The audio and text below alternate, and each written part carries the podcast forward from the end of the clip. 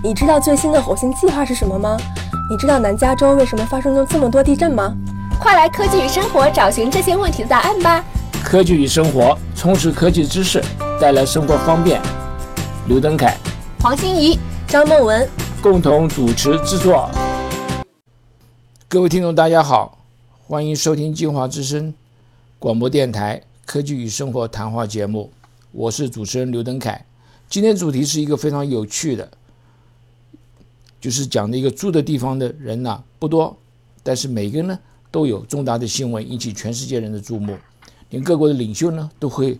对这里居民呢关注，不是打个电话问候好，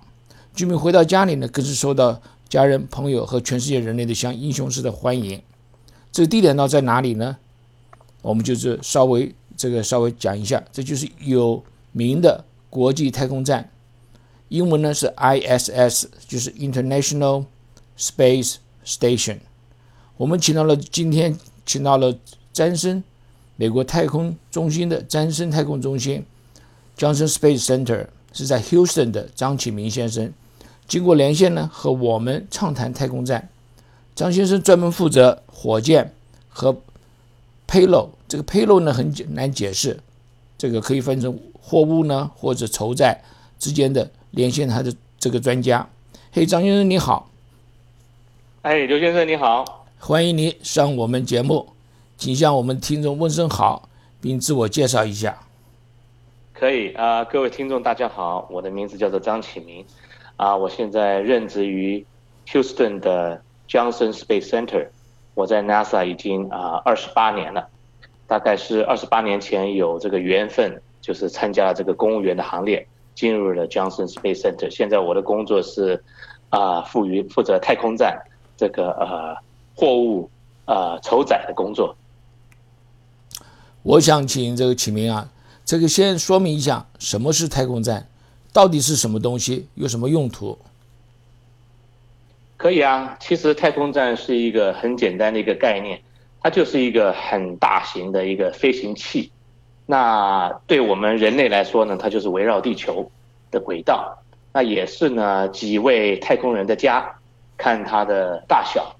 那同一个时间呢，这一个太空站呢，也可以作为一个科学实验室。这个科学实验室呢，也可能是单一国家，也可以是很多国家在里面共同的努力工作，一起来使用它。那么美国的这个 International Space Station 呢，美国这个国际太空站呢，是一个非常大的一个这个呃呃实体。那它包括了这个呃有呃六个国家，主要的国家在一起上面工作。啊，它主要的任务就是让大家可以一起享用这个空间轨道的一个设施，让大家做一些对人类有帮助的一些呃实验工作。那你可不可以告诉我们一下，这个太空站到底有多重？那长宽呢？让我们一个概念。呃，到底是到底是这多有多大？这上面呢？可以啊，这个太空站呢，其实当初做的时候呢，就是啊，根据我们太空梭的这个啊载货的这个能力跟尺寸来设计出来的。经过很多个呃呃 pieces 的组合在一起以后呢，它就相当于像一个足球。足球场这么大，它的总重量是四十一万五百公斤，相当于九十万磅。它的这个呃加压的面呃体呃面呃体积呢，就是人类可以生活的地方、可以活动的地方，大概有九百一十六个立方米，也就是相当于三千三万两千三百平方公尺，呃立方英尺。那么这个太空站上呢，有太阳能板，可以申请。可以生产呢八十千瓦的电力，它有呃大概三千三万两千两百六十四平方英尺的面积，啊，它的长度呢大概是九十五米，跟啊五十九米这么一个长方形，大概是这样，就是三百一十一英尺，啊，百一百九十三英尺，它的轨道呢是大概在四百六十公里到两百七十八公里之间，在啊不断的变换。啊，大概总是要维持在这么一个高度，才能够有效的这个观察地球跟观察宇宙。啊，它的倾斜角度是环绕着地球大概五十一点六度的倾斜轨道。它目前拥有六个六位太空人在上面做。啊工作。那它这个通常来讲的话，这个在轨道上运行，它这个速度有多高？它的速度大概是呃两万多呃公里 per hour，它可以九十分钟绕行一圈，所以你可以用地球的这个呃圆周去除以九十分钟，大概就可以换算出来它大概的速度。那如果按照你这个稍微，我稍微做一下心算啊，这个我们飞机的话是差不多每小时九百公里，所以差不多是飞机的三十倍左右。这样差不多，差不多三十倍左右，那就可以，对对，真是非常快的速度，对不对？如果我从台湾飞美国，或者是从北京飞美国，那我有十四个小时，十四小时的话除以它的这个三十倍，那么，那么这个马上呢，你可以算出来呢，等于说这个好像是呃十几分钟就到了，是吧？这个是非常快的，对，差不多。哎，另外一个你讲的这个问题，我就想到说，他应该你刚刚讲告诉在六个人。那么它的这个呃高度呢，在四百公里左右，那这个长宽呢，好像是一个一个足球场，就美式的足球场那么长那么宽，对不对？差不多的，差不多是这样对。那我就想象说，一个搬一个足球场，然后呢，搬它这个土地呢，一部分土地呢，就等于它是全部了啊，就搬这个整个足球场要搬到哪里去啊？搬到这个太空上去，然后在太空上面这个浮的那个上面，那可以动。而且呢，每小时可以动这个两万七千公里的这个高速，比飞机三十倍左右的这个高速度。我想这个这技术上应该是非常非常这个让人这个可观的一件事情，啊。你还有讲说一个就是这个倾斜角度是五十一度、五十二度左右。我想请问你，为什么要有有这个倾斜角度呢？这个当初这个规划起来是到底是什么什么原因有这个高倾斜角度？这个。通常一个飞行器在呃太空轨道上运行的时候，它的最最终的这个轨道运行的最经济的，就是以它这个火箭发射场所的纬度来决定，这个是最不耗不损耗油料的。那么你如果说在佛罗里达，它就会很自然的到了差不多二十八度左右。那么在当时。一九早期一九八一九八八年的时候呢，我们是跟苏俄合作。早期的火箭呢，第一、第二个很重要的 module 呢，都是由苏俄帮我们发射。很不幸，苏俄的这个在的场地呢，发射场地呢，就会造成这个五十一点六度的倾斜轨道。那么经过跟所有参与太空站的国家联系跟呃协调之后呢，大家都认为这个五十一点六度可以接受。这个就是说，呃，它很自然的运行了大概。地球上百分之八十的啊面积在一天里面，那这是一个很不错的一个覆盖率，所以大家同意之后呢，我们也就同意使用那个苏尔的发射场地。那第一个呃 module 呢，就是在五十一点六度以后呢，每一个 piece 上去接在一起的时候呢，就很自动的在那个轨道上运行，而我们不用花费太多的燃料去调整它。所以这个覆盖率超过百分之八十，就是说你做实验的时候，如果你要。要了解这个地球表面，你要照相了等等的话，那你就可以在一天之内，你可以呃几乎是包括了地球表面差不多百分之八十的这个地面可以看得到，对不对？对对对对，没有错。那这样子，后来我们如果从佛罗里达再发射，因为我们等一下可以谈谈看我们这个太空站怎么样建起来的。那么前面几个。所谓的这个 module 或者是几米几呃开始的一些这个产一个一些这个呃建筑物的话，那么它是按照数额发上去。那后来的话，我们是怎么上去的呢？那那如果从佛罗里达上去的，不，你告诉我是二十多度的这个纬度的话，那么那这样的话，我们是不是上去上去以后要转一些角度才可以到达五十一度呢？对，当太空梭开始接手之后，就是我们后来第一次、第二个是呃用苏尔的呃火箭载上去，那连接起来以后呢，那么当太空梭我们美国人太空梭开始接手之后呢，因为我们是在佛罗里达角，佛罗里达啊发射，那会很自然的进入二十八度的倾斜角度，嗯，倾斜轨道。那这个时候呢，要去到五十一点六度，就是需要调整轨道，这个做一些这种的动作，那么需要耗费很多燃料去慢慢的呃接近这个太空站的角度，然后最后再连接在一起。你刚刚讲了几个数据，我还是很有兴趣帮你这个我们来再来讨论一下。第一个，你说可以在六个人，我心里第一个感想就是说，哎呦，为什么要这么多人？我们去月球也没这么多人一起去的。对这个六个人呢，其实也没有什么 magic，就是说，呃，当初根据是一个国际的太空站嘛，那你要有足够的足够的人数在上面，这样子话呢，这些十七个国家呢才跟轮流的参与。那么除了这个因素之外呢，也是因为苏俄的火箭当初最早的时候是靠苏俄的火箭送上去的，一次它的那个呃协协和号可以载三个三位。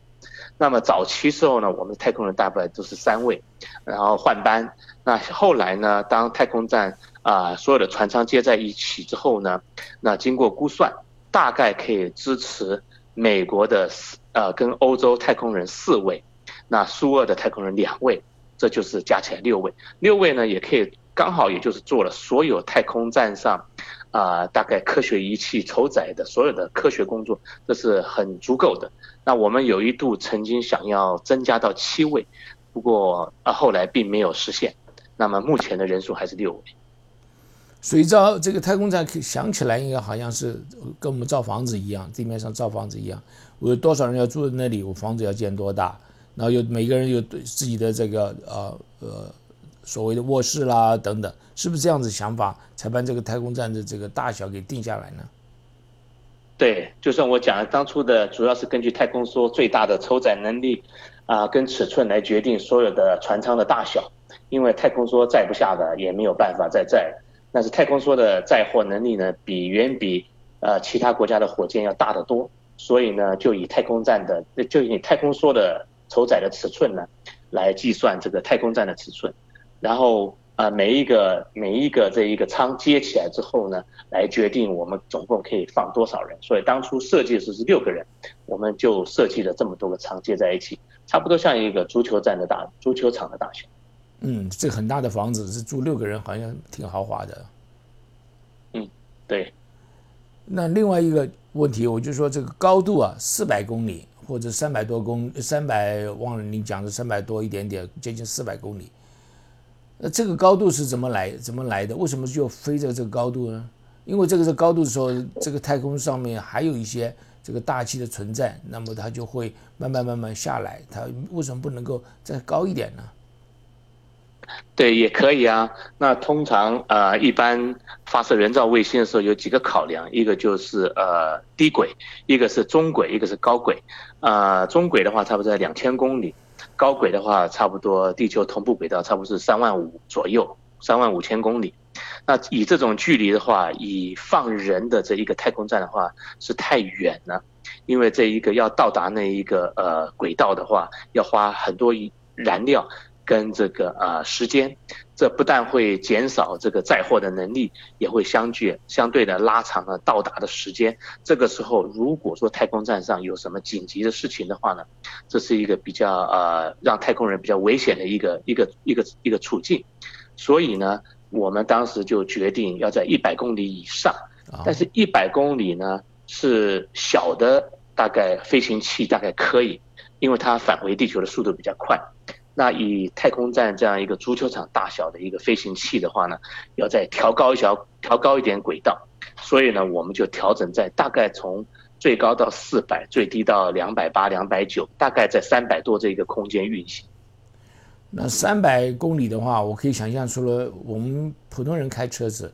在美国的话，每一个小时是五十五英里，那差不多等于是每一个小时一百公里。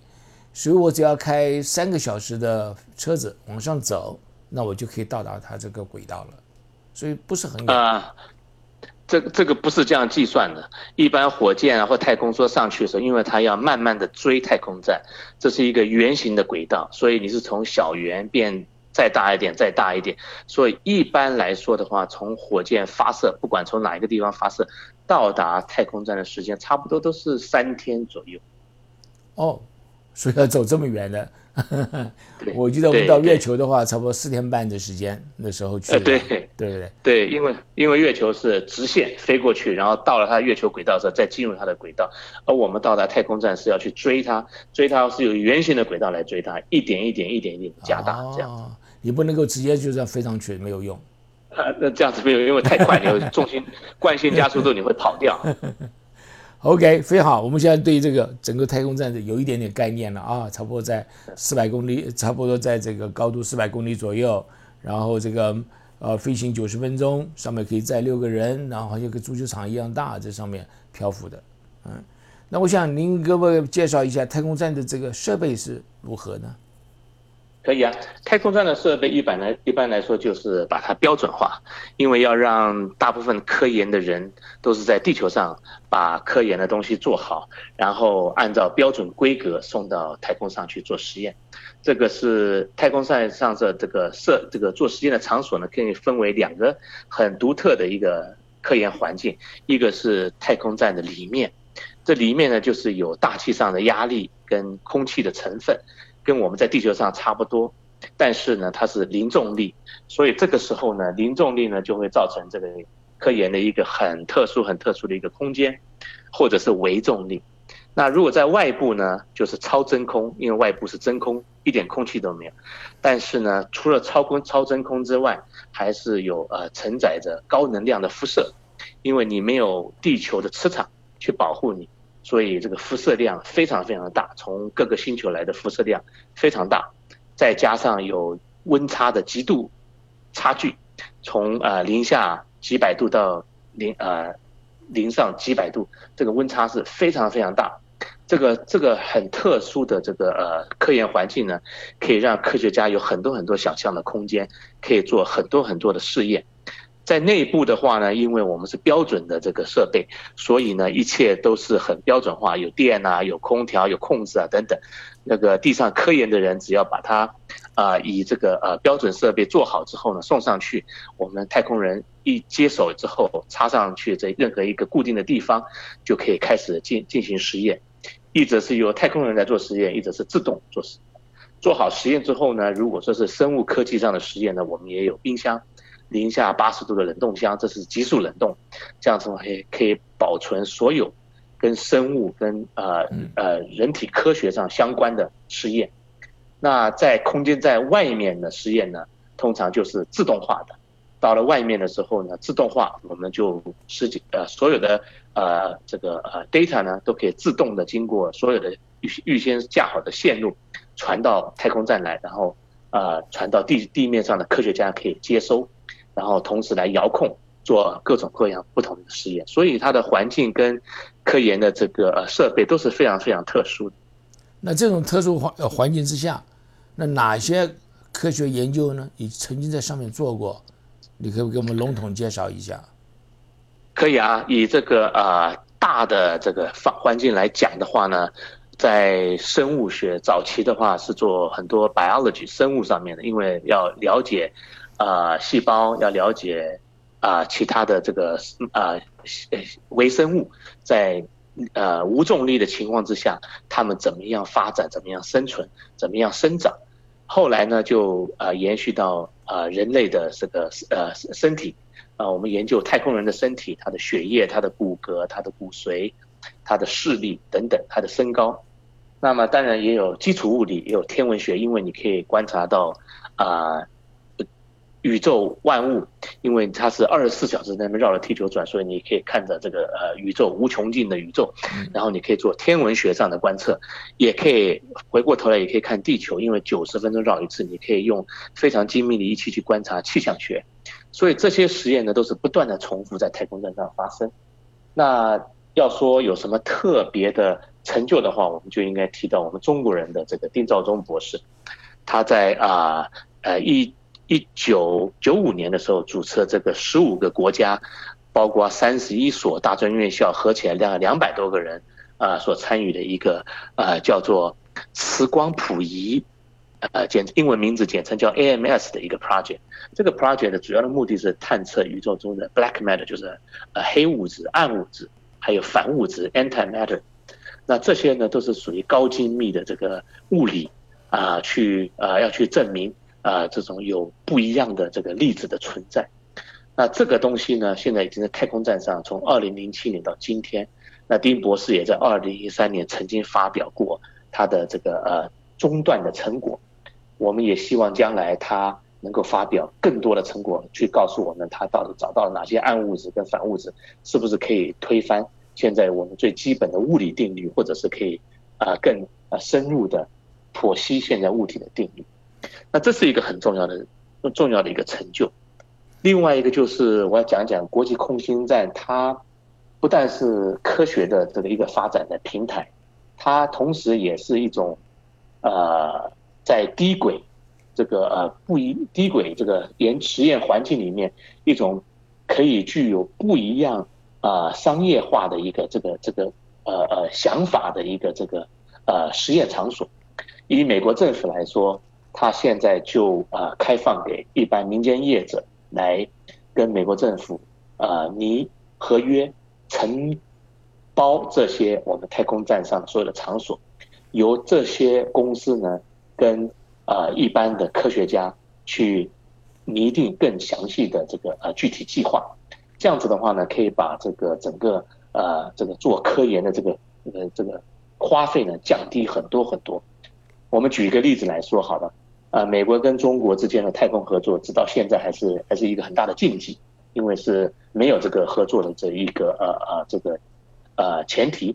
但是透过了这一个平台呢，啊，北京理工大学。啊，像美国的这个 Nanorad 公司，就是在 Houston Nanorad 公司，我们一个太空站签约的一个承包公司，支付了二十万美金，它就可以由呃上一个 Space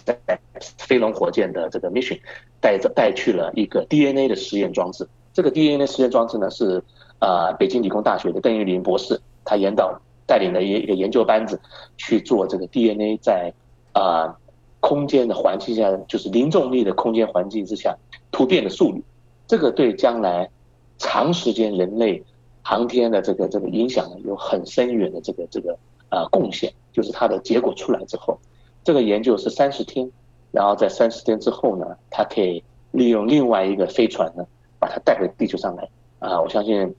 呃，邓博士他们的团队会将这个成果到时候跟大家。所有地球上的科学家一起分享这个 DNA 在太空中是怎么样啊突变的，这个速率是怎么样？这对将来人类对啊进入这个宇宙移民啊长途飞行都有很重要的这个影响，也也奠定将来的基石。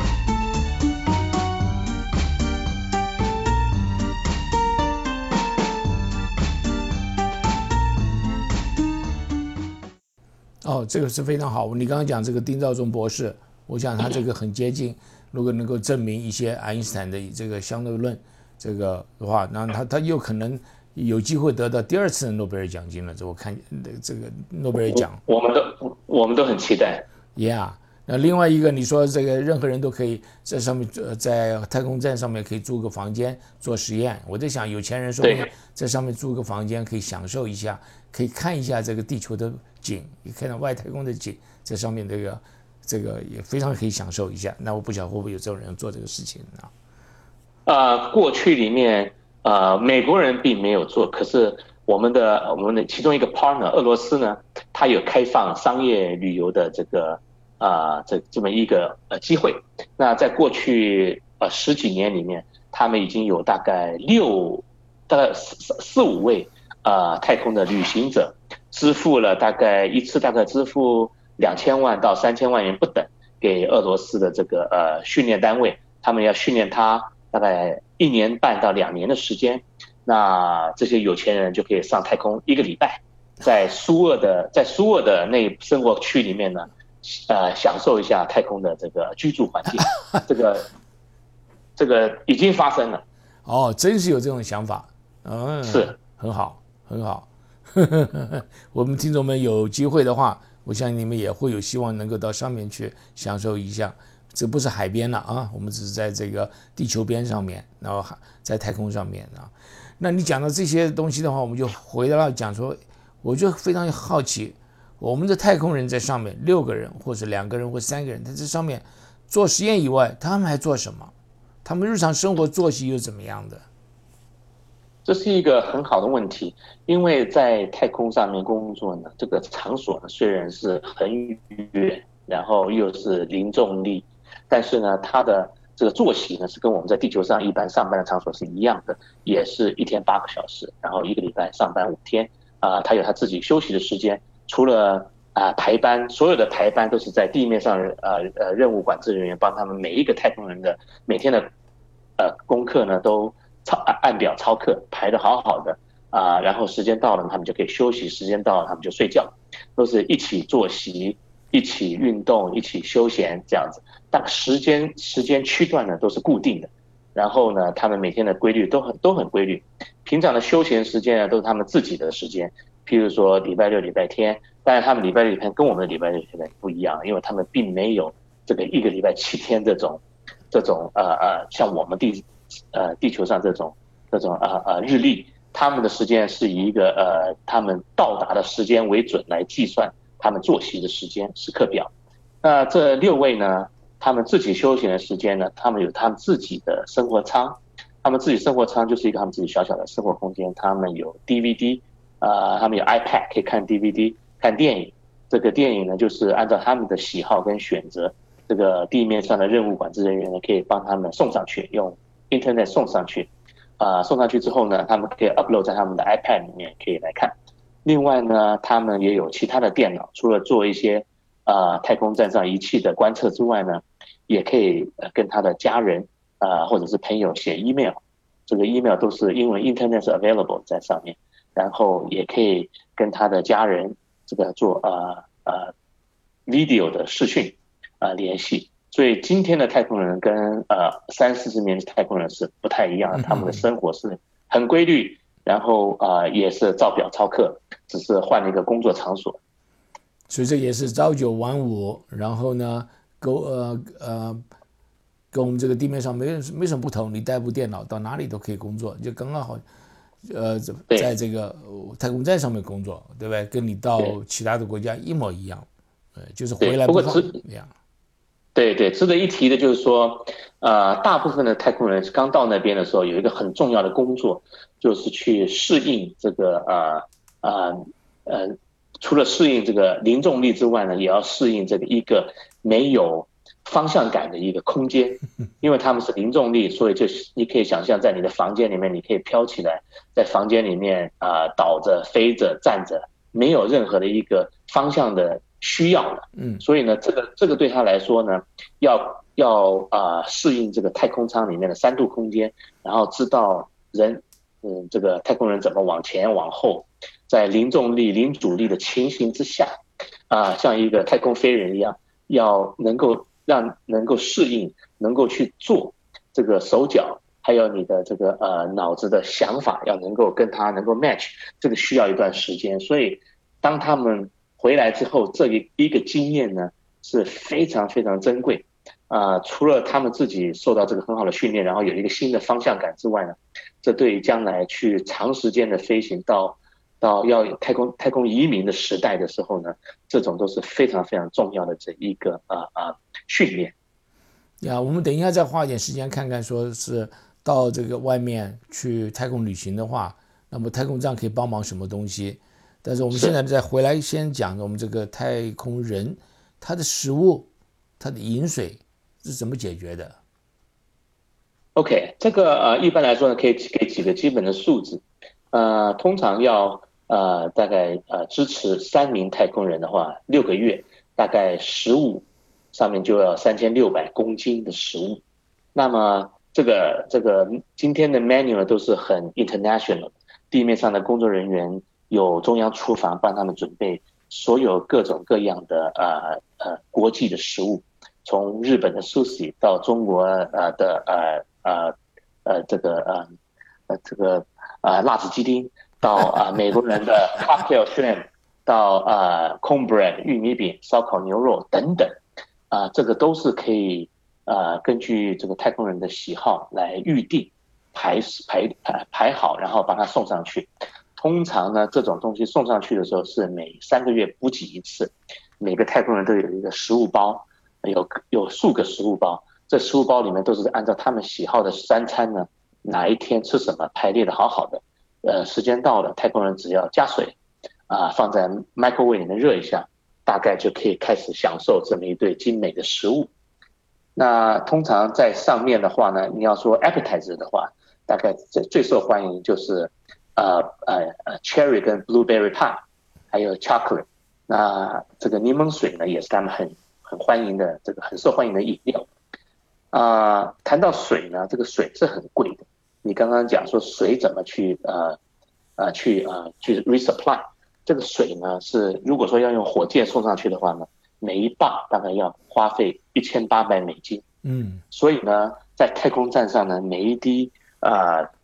这个可以回收的水呢都是非常重要，包括人体的汗液，啊，衣服上的水，洗呃洗澡跟其他，啊擦抹身上的水，还有其他各种各样的饮水，啊漏出来的水，每一滴都要回收。这也包括了啊太空人的尿液，也是很重要的一个回收的一个呃来源。这些呢回收的水呢，经过一个很复杂的这个一个回收的一个程序之后呢，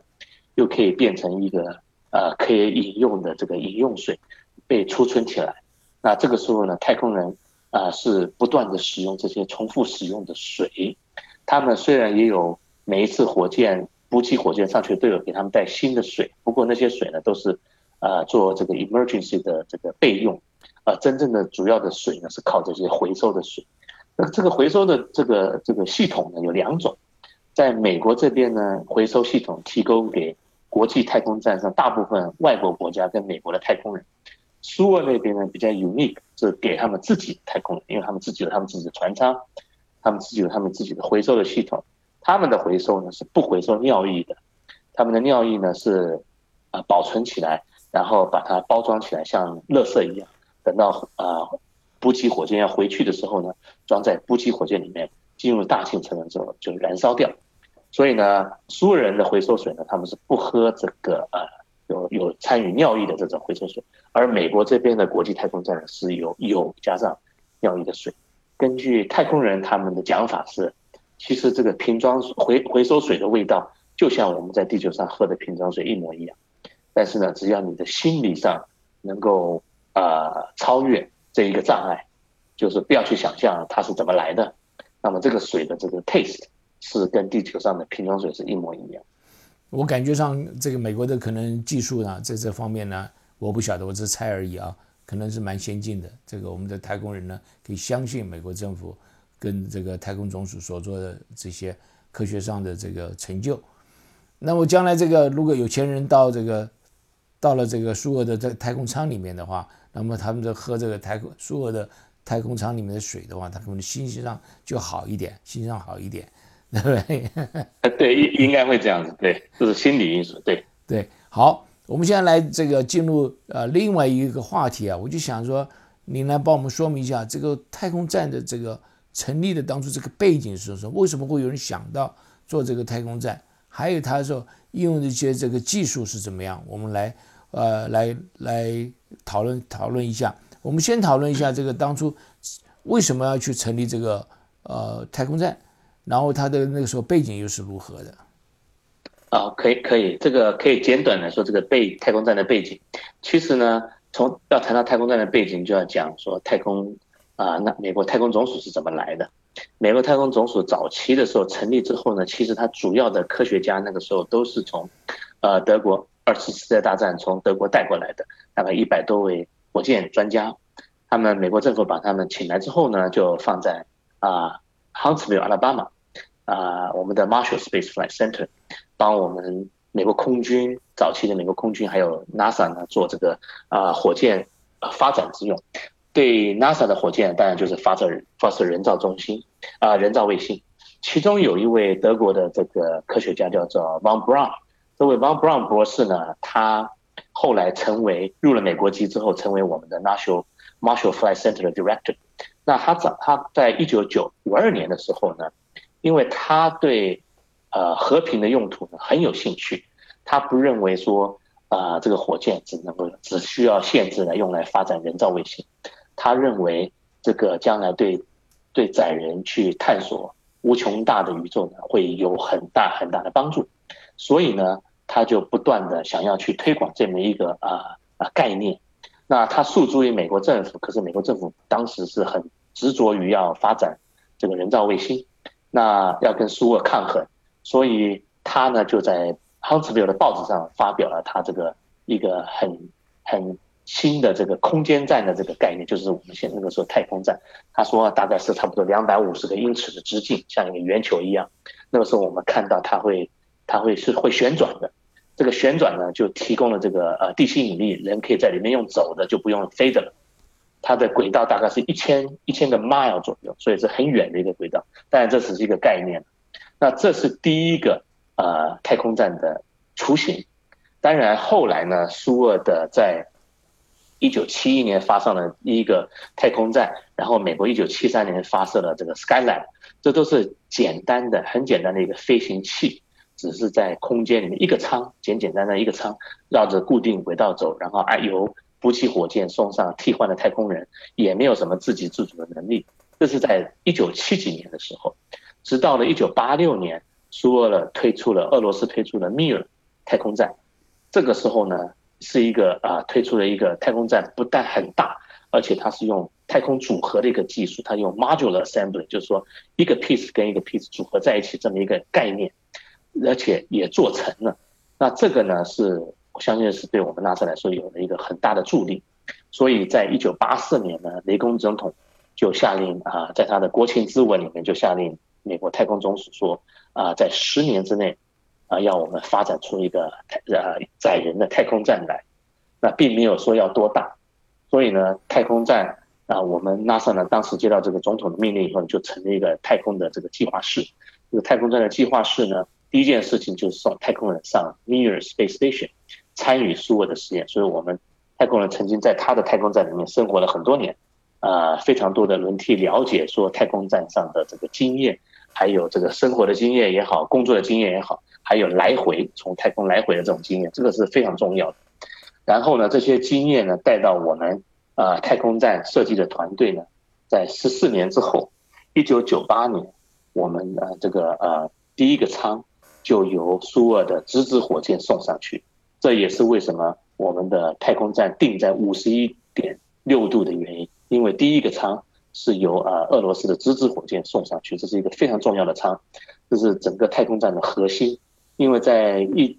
早期一九 early nineteen ninety 的时候呢，苏俄人在在这个太空的这个应用上是它的技术是领先的，所以我们美国跟俄罗斯有合同。他帮我们做这个太空站控制的这个设备，然后也做了另外一个 module 叫做呃 surface module，就是一个呃有有有呃生活舱、简单的实验舱啊，这两个东西组合在一起呢，就是第一期的太空太空站。之后呢，太空站就由太空梭美国太空梭来 take over 这个 assembly 的工作，总共发出发射了三十四次。三十四次，到了二零零七年才组合完成，啊，像一个足球场这么大。那这个太空舱，这个你说都是用太空梭送东西上去，那么在它组合的时候呢，这个情形是什么？是大部分是太空人来做呢，还是说你刚刚说有一个手臂可以帮忙？那么这个分工是怎么怎么分法的？因为我说过，早期的时候，苏俄有有知识、有技术、有这个啊啊操作的经验。那么我们美国有太空梭，所以我们做的尺寸可以大一点。所以呢，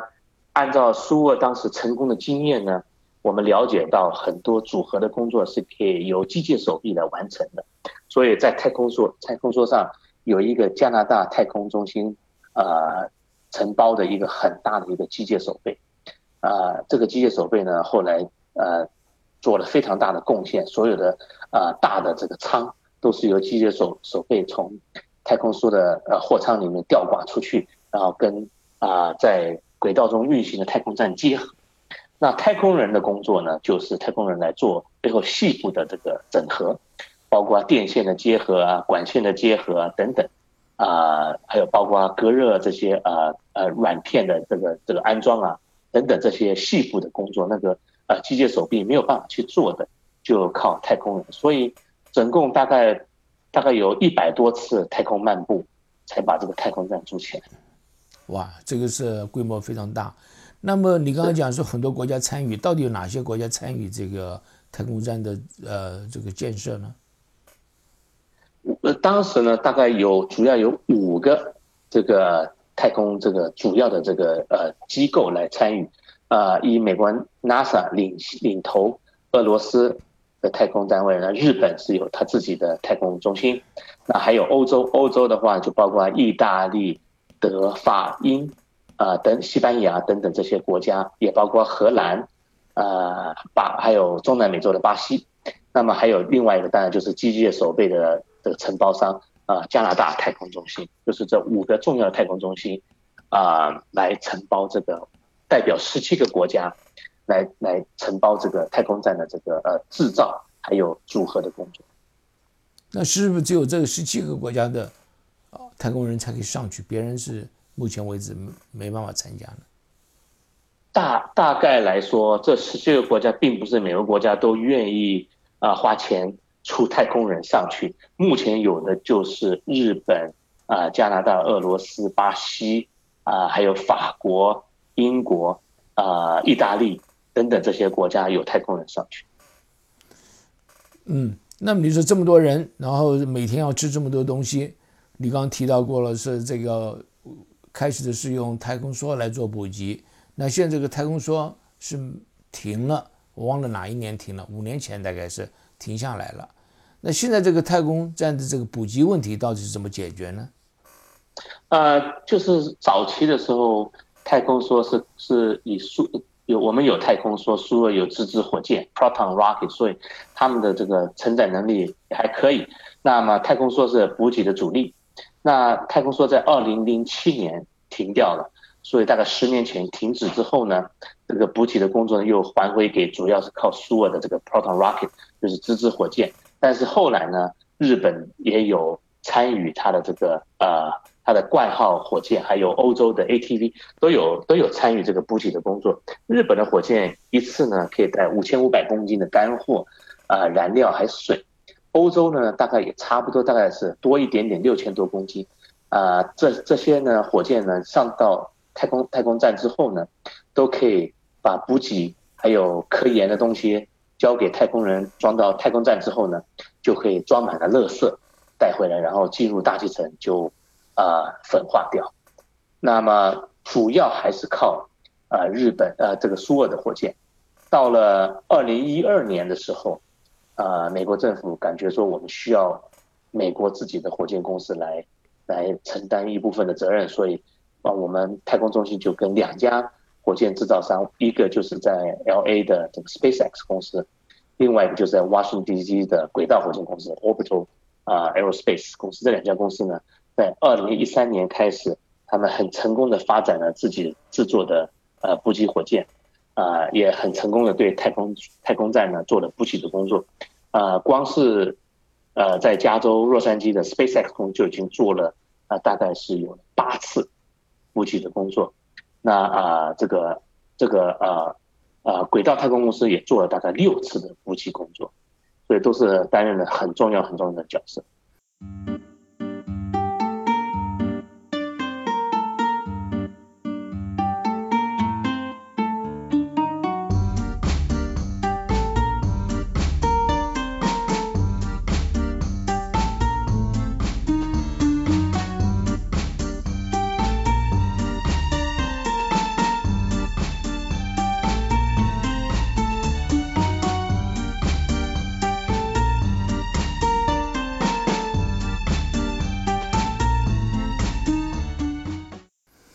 家公司对台湾的听众来讲可能都不陌生。呃，SpaceX 在八月底的时候，或者是九月初的时候呢，会帮台湾的这个福卫五号发射，那就由这个公司负责。那另外一个叫做 Orbital Science 轨 Orbital 呃轨道公司，他帮到台湾做这个华为三号，应该是他们在这个一一起来一起来制作的这个这个公司啊，所以对台湾的听众都不陌生。那对于我们这个在大陆啦、中国这方面的话，可能对两个公公司呢，可能比较陌生一点。不过我们有以后有机会了，我们再来谈这个公司啊。那我们现在先说明一下这个，我们来讨论一下这个将来那个怎么走。这 Space Station 将来现在已经快二十年了，对不对？从一九九八年到现在，像这样太空站有没有它一定的寿命存在？有当初太空站设计的时候呢，总的来说呢，重要的零件是以十五年为目标。不过因为两次太空梭爆炸的这个影响，大概延迟了六年到七年中间。那这一个对太空站的寿命呢有很大的影响，因为在轨道中运行呢，在那边空转就多了六七年的时间。那所以呢，我们太空中心呢在刚开始的时候，二零零七年太空梭。啊，太空站组织组装完成，就已经展开了这个延寿这个就是说呃延展寿命的这一个工作。这个工作呢，要跟所有参与的国家呢一起，就是这些五个重要的国家：加拿大、俄罗斯、日本，还有啊欧洲跟美国的主要这这几个太空中心呢单位呢一起来讨论如何延展寿命，因为每一个舱都是由。每一个国家负责，他们有他们自己的细节在那边，在他们呃的根知识，所以他们对他们自己制作的东西呢很了解。那经过经过了一段努力呢，我们已经很成功的把太空站的寿命延到了二零二零年。下一个目标呢是要继续的延展到二零二四年。当然，这个中间呢也包括很重要的这个呃总体零件的替换，这些零件零件呢都是。因为太空站是第一个上去是一九九八年，所以那个时候的科技是，呃，十九世纪那个时候的呃 science 的那个 technology。今天是二十一二十一世纪，所以呢，我们大概要要呃可以更新，可以缩小很多重要的这个呃零件呢的尺寸呢都可以更精密化，更而且呢体积呢更重要都可以缩小。这对我们今天的火箭的发射有很大很大的这个呃呃呃占了很大的便宜，因为花费会比较少。所以呢，我们现在正在做这下一个目标，就是要替换这个太阳能板，因为要要支持六个人的生活跟那么多科研呃的活动在上面同时的进行。呃，太空站是要维持呃不断的八十千瓦的发电率，这个八十千瓦呢是要靠四个。呃，八个很大的这个太阳能板，呃，一边四个，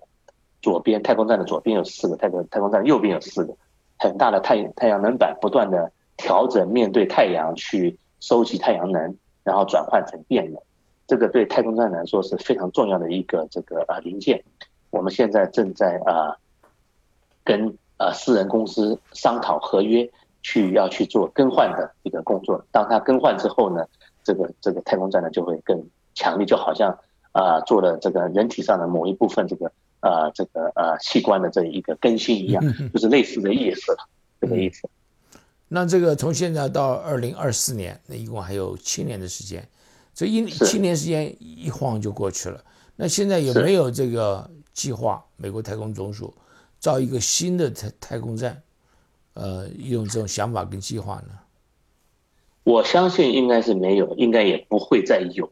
因为美国人永远都是往前走的，所以啊，太空中心呢，这个计划呢也是同样的思思维啊，下一步呢应该就是要重返月球，还有登陆小行星，或者是呃继续去啊火星的探索，这个可能性比较大。但是呢，有一个有一个呃模式的改变，我们知道的，以前是从一九六零年代到今天，是美国政府是独自扛起了这个事情，将来呢？商业上的合作应该才是这个计划执行的主轴，在操作上的主要模式，跟私人公司合作，然后啊一起来发展这个比较便宜、比较可靠，然后比较能够呃长时间跑得远的这种火箭，把人带到更远的地方去探索这个可能性。这个这个模式可能是下一步我们会做的。那当然，太空站会。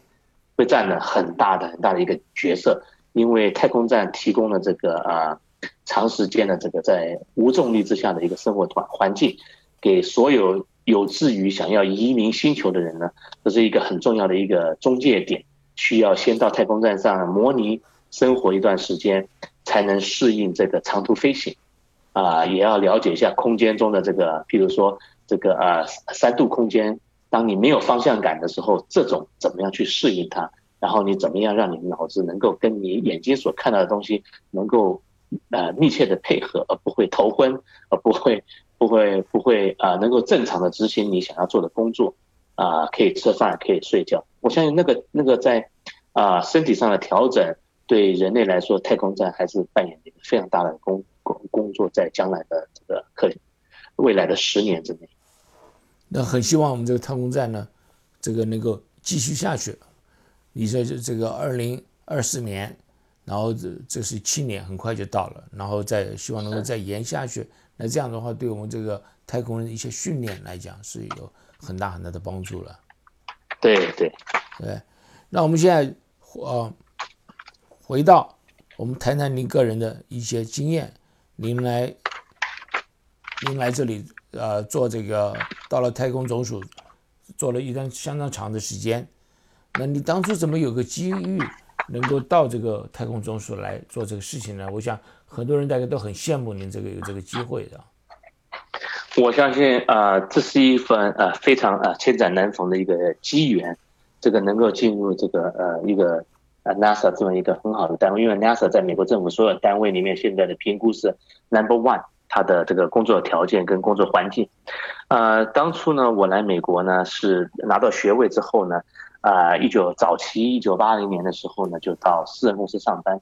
也是一个很很巧的一个机会。在后来辗转到了私人的太空中心 Rockwell 上班的时候呢，啊，在 NASA 的经理呢就对我非常的赏识，就主动的跟我联系说你要不要加入太空中心？那个是在。一九八几年的时候，那我当然很愿意啊，所以就填了表格，就加入了美国太空中，就是一个很很很幸运的一个一个很好的一个机缘。不过这也跟平常的这个人脉的建立啊，跟 network 有很大很大的关系。就是你在工作上啊，跟你的这个直属之间的这个呃呃单位啊，要有很好的联系、密切联系、密切的配合，这样子一旦有机会的时候，人家才会啊提拔你。那我就是二十八年前就是在这么一个。啊，很很凑巧的一个机缘之下进入了太空中心，啊，将圣斯贝森的做事。所以你刚刚讲的这个是一个很重要的一个想法，一个观念。你这出了学校，你找事情做，看样子是到后来呢，是事情找你，而不是你找事情了。呃，应该是这么说，对。对，所以这个一个很好的一个观念跟一个思想，那我们想我们的听众朋友们，尤其是年轻朋友们。就想到说是不是说我这个公司不干了，过两天我就再投个履历表，看看有没有别人做，所以我们就不要做这个方面的事情，知道？呃，那我们在我们刚刚讲到，就很多人对太空有兴趣，你可不可以对他们说说看，进入这一个行业呢，他们应该准备什么东西的？可以啊，呃，其实这是一个非常有趣的行业。如果说您是现在在学的学生的话呢，啊，大学生的话呢，高中生的话呢，我们太空中心所有的太空中心在加州就有两个，Ames Research Center 跟 JPL，这两个 center 都有这个 intern program。那你高中的时候如果想要呃知道 NASA 里面的这个呃生活、生活环境跟生活条件。你可以来参加啊一两次的这个 intern program，高中生他们会要啊请你做一些简单的工作，然后给你一些哎呀也很也很不错的酬劳。那你如果说是在学的学生是大学的话呢，不妨到你们单位到你们学校的 co-op office 去去 sign sign up 这个 co-op program，不见得会在会是加州的太空中心要你，在全美国各地的太空中心都有机会会要你。我们也有在 Houston 也有很多从加州、从外州来的学生来这边做 co-op，啊，待遇是不错的，一次是一个学期的这个一个工作经验，你工作满三次就可以拿到这个在学校就可以拿到 co-op 的这个 credit，而且呢，啊，你的被太空中心雇佣的这个几率是大概五十分之一，所以是相对来说高很多，这是一个很不错的一个方式。如果说你在 private industry 的话，你也可以像我一样啊，从一个 private industry 有有志于 NASA 的公司的话，也可以直接申请，啊，也可以间接的先进入私人的太空中心的啊太空中心的合约公司，像波音啊、Lucky 啊这些大的公司进去做了一阵子以后呢，啊，跟你的这个 NASA 的 correspondent 就是 NASA 那些主管们建立好的关系，也许有一天你就会像我一样有有这么一个机遇啊，进入 NASA 啊做。参加这个公务员的行列，NASA 是一个很不错的工作环境，因为它现在是在美国政府里面是 Number One，所以呢，很多人都喜欢到 NASA 来上班。对，我们在这个不节目之前，我们也闲聊的时候，您就说，目前为止，比如像 Johnson Center，在 Houston Johnson Center，那么他要进来的话，还是不太容易的。呃，对，通常来说，他们都会按照年龄层的统计，呃，经验的统计来雇呃不一样的这个呃比率的这些呃这些人的这个专业人才，所以呢，并不是每次都会开放给一般大众，有的时候雇佣的对象也蛮特殊的，也专业也好啊，啊年龄也好，这是完全看他是缺哪个年龄层，因为我们毕竟是公家单位，通常替补人员都是以这么一个过程来做考量。呀，你要不要这个顺个机会讲讲？你刚刚讲的说，就是在学生可以进入到太空总署，可以做暑期的学习，或者在平常上课的时候呢，他可以做这个呃工作，当然不是全职的，是半职的啊这个工作。那么他们进去以后呢，一般来讲，你可不可以稍微花一点时间跟我们描述一下这些学生们在里面做什么事情？那么他们的日常生活怎么样子？可以啊，他们会第一个就必须要搬到离太空中心附近的地方。如果是你是外州的学生的话，那这是第一个。第二个，他们平常来上班的时候，就是跟我们上班的作息是一样的。那 co-on 通常会有一个啊 mentor 带着他，一个 lead engineer 带着他，通常都是做呃 science 或者是 engineering technology 方面的工作，百分之九十九点九都是 hands-on，所以是一个非常扎实的一个训练经验。那在我们 Johnson Space 呢，有 heat transfer、chemical engineering、material science 等等，也有 mechanical engineer、electrical engineer 等等，啊，各种各样的这个呃呃这个 field 让你来啊参与。所以呢，你不管是念哪一个专业呢，都有机会进到 NASA 里面来。进来之后呢，他就会啊给你 assign 一个 project。这个 project 对你来说呢，就是你在这三个月里面你的这个工作的成果。那么完了之后呢，你就会有一个 ex presentation，在三个月结束之后，那那是一个非常有有有啊意义的一个事情，因为那个那个 record 呢，对你来说也是一个成就，所以呢，每个 call 离开 NASA 的时候都是非常非常高兴。呃，这是非常好的这个信息啊给我们的这个听众，尤其是年轻人的朋友们。那我们这个时间到了，我们会请我们的张启明张先生。在江森 Space Center 服务的张先生来帮我们做个呃结论好吗？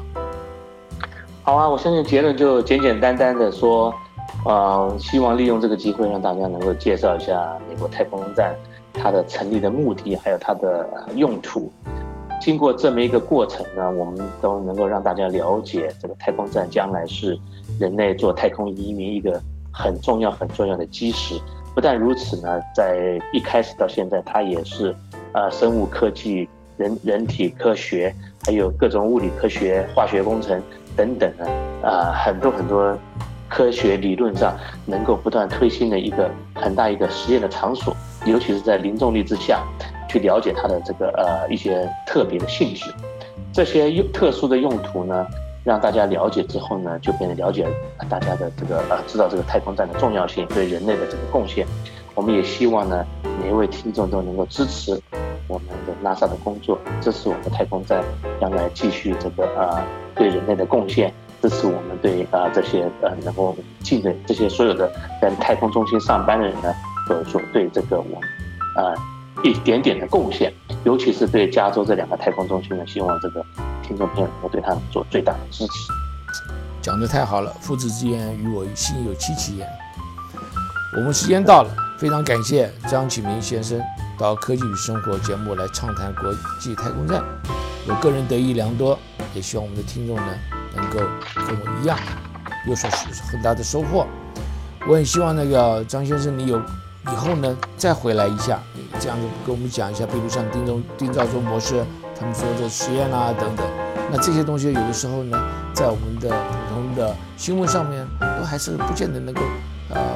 看得到，好不好？好，没问题。好，本节目《科技与生活》由刘登凯、张梦文和杨雪共同制作。本节目合作伙伴为南加州科工会，同时感谢金华之声台长李金平先生和辛玉霞女士的大力支持。下周六下午三点到四点再见，祝大家周末愉快。拜拜。